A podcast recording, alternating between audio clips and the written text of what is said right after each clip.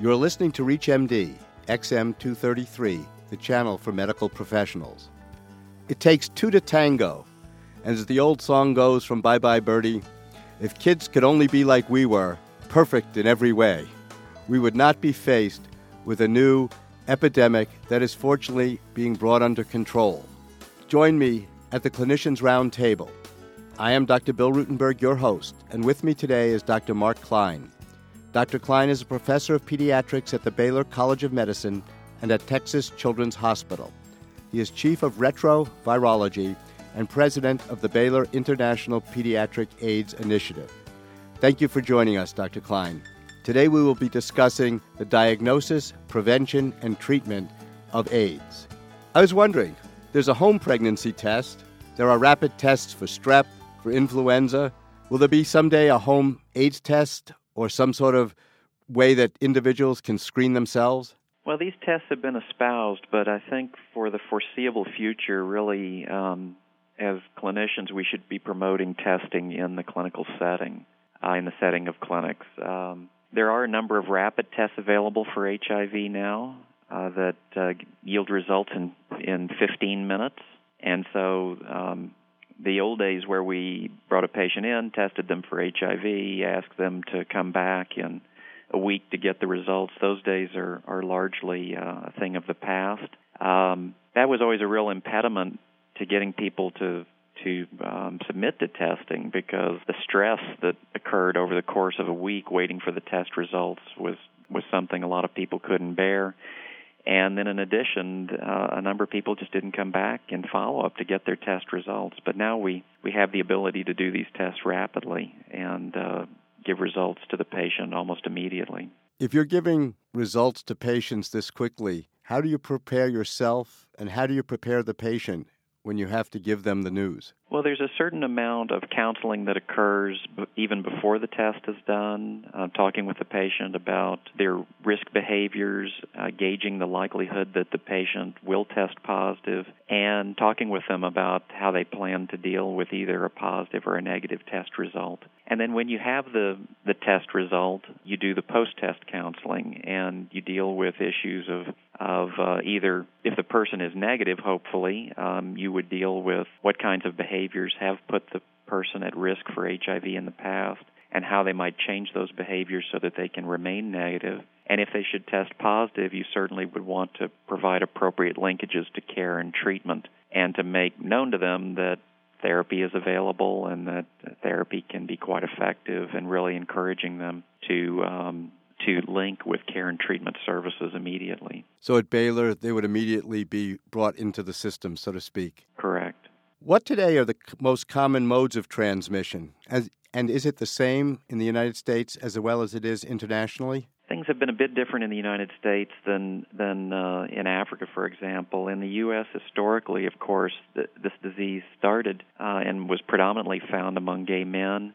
That has evolved a bit over time. Um, there's more heterosexual transmission of HIV among adults today than there was in the past. There has been a constant um, issue of intravenous drug use and the sharing of needles, which has resulted in transmission in a number of settings. Uh, and then there is mother to child transmission of HIV, which has been the dominant cause of HIV or route of transmission for children. In Africa and in much of the world, heterosexual transmission really is dominant.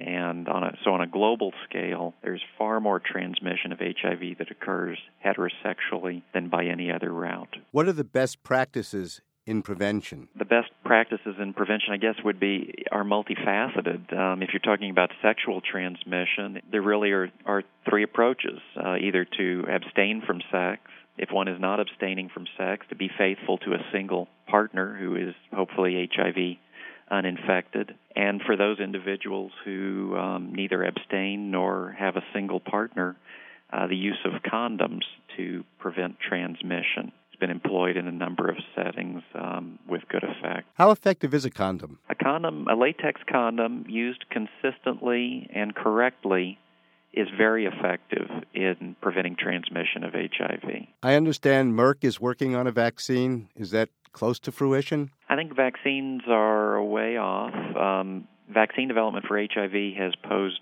many, many challenges. And I'm not a vaccine expert, but people in the field tell me that an effective vaccine may still be a number of years away. Now, at a population level, even a vaccine that was only modestly effective could have enormous implications in prevention of infections. So it may well be that there is sort of an intermediate stage where we have a vaccine that can't guarantee protection of an individual, but at a population level could offer a degree of protection that would reduce the number of infections that were occurring. I'm going to pause for a moment to welcome those who may have just joined us. For those who are joining us, you are listening to ReachMD, XM 233, the channel for medical professionals. I'm your host, Dr. Bill Rutenberg, and we are speaking today with Dr. Mark Kline, professor of pediatrics at the Baylor College of Medicine and the Texas Children's Hospital. He is chief of retrovirology and president of the Baylor International Peds AIDS Initiative. We've been speaking about diagnosis, prevention, treatment of AIDS, and I'd like to talk about screening for AIDS, who should be screened, how often, and how do we prevent transmission from mother to child? Well, people who have risk behaviors, obvious risk behaviors for HIV, some of those that we've talked about already, should be screened for HIV. Uh, pregnant women certainly should be screened for HIV. This is a recommendation that has been made by a number of professional organizations, including the American Academy of Pediatrics and the American College of Obstetricians and Gynecologists in many states, most states today, um, women must be offered, under the law, must be offered an HIV test, pregnant women, that is. And so states have various approaches to this. In many states today, a woman is tested routinely for HIV if she's pregnant, uh, unless she uh, says she doesn't want the test done. And then for those women who are pregnant and who test positive for HIV, they certainly should be given antiretroviral treatment to prevent transmission of the virus to the fetus or the newborn infant. The virus can be transmitted in utero across the placenta. It also can be transmitted at the time of delivery by exposure of the newborn to cervical vaginal secretions. We typically um, for a woman new, newly diagnosed with HIV during pregnancy, we would wait to the end of the first trimester to initiate therapy. Typically, women in the United States are treated with a, a combination of medications, highly active antiretroviral therapy, and these medications are very powerful at reducing the amount of virus in blood and in cervical vaginal secretions. And we can almost guarantee that the babies born to those mothers will be born uninfected with HIV. The risk of transmission pregnant mother treated with highly active antiretroviral therapy is less than 1%. Do these children have to be followed? In other words, do you see ever late cases emerging?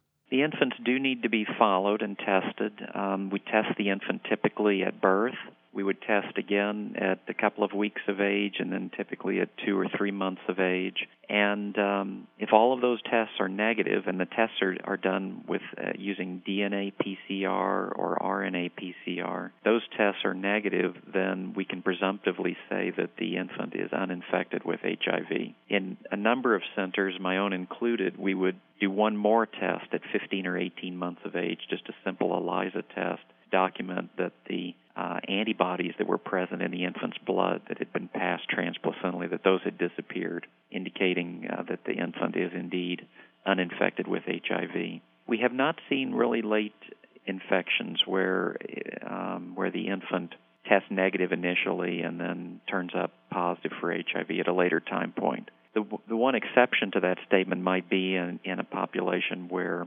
an HIV exposed infant is being breastfed and where late transmission of HIV could occur through breast milk. But in the United States, HIV positive women are counseled against breastfeeding, so really all of these infants should be formula fed and there really should not be any late transmission. I thought I had re- read a recent statement, probably on the internet, about breastfeeding in children with HIV positive mothers, and they said it did not have an adverse effect. Did I read it wrong, or is this a controversial area? You may have been hearing about some data from Africa. In African settings, breastfeeding, exclusive breastfeeding, generally is recommended because there is not a good alternative. Uh, because clean water is not routinely available, and and uh, breastfeeding has a number of other advantages, including prevention of diarrheal disease and so forth. Um, exclusive breastfeeding generally is recommended. So there are data from Africa that suggest that yes, that while exclusive formula feeding could reduce the number of HIV infection, that benefit is largely or, or perhaps totally negated by deaths that occur from contaminated water and from diarrheal disease that occurs among formula fed infants. Could you discuss with us, and I know I was going to say briefly, but that's probably a misnomer, but what is the current status of treatment, current state of the art? New drugs, immunomodulators. Where, what do you see as the future, either on the horizon or what we're currently doing now well, highly active antiretroviral therapy today uh, has not changed so much, really, from what it was a decade ago. Um, we typically use three medications that target at least two points in the HIV life cycle. Typically, we are using uh, nucleoside reverse transcriptase inhibitor backbone. And so, in most regimens, typically there would be two nucleoside reverse transcriptase inhibitors and then the third drug can be either a non nucleoside reverse transcriptase inhibitor or a protease inhibitor. And that really constitutes highly active antiretroviral therapy and is effective for most patients. We do not routinely employ immunomodulators, although these have been studied and are under study. Um, we sometimes, depending on the, the status of the person's immune system, we might give additional medications to prevent certain opportunistic infections like pneumocystis carinii pneumonia or Mycobacterium avium infection. But for most patients, really that three drug antiretroviral combination is going to be the cornerstone therapy. Have they been able to reduce the number of pills a person with HIV takes as part of their daily treatment? Yes, in the past, patients were taking 16 or 20 pills a day. And now, in fact, highly active antiretroviral therapy can be given as a single pill once a day for the first time. I bet that increases compliance. It does, yeah. When you reduce the burden of taking the medications, you really can enhance compliance. Once again, our time is flying by. Do you have a take home message for our audience? Well, I think it's a real time of hope for people with HIV. We've seen uh, the face of HIV positively transformed by highly active antiretroviral therapy. So while we don't have a cure for this disease, we certainly have effective therapies. And so we should encourage our patients who may be at risk for HIV to to know their HIV status by getting an HIV test, and we should encourage them to know that if they should test positive, there are effective therapies that can keep them alive and healthy for many, many years. I again want to thank Dr. Mark Kline, who I have been privileged to have as my guest. We have been discussing AIDS in the pediatric population, the diagnosis, prevention, and treatment. I am Dr. Bill Rutenberg. You have been listening to the Clinicians Roundtable on ReachMD XM233, the channel for medical professionals. For comments and questions, send your email to xm at reachmd.com. Thank you for listening.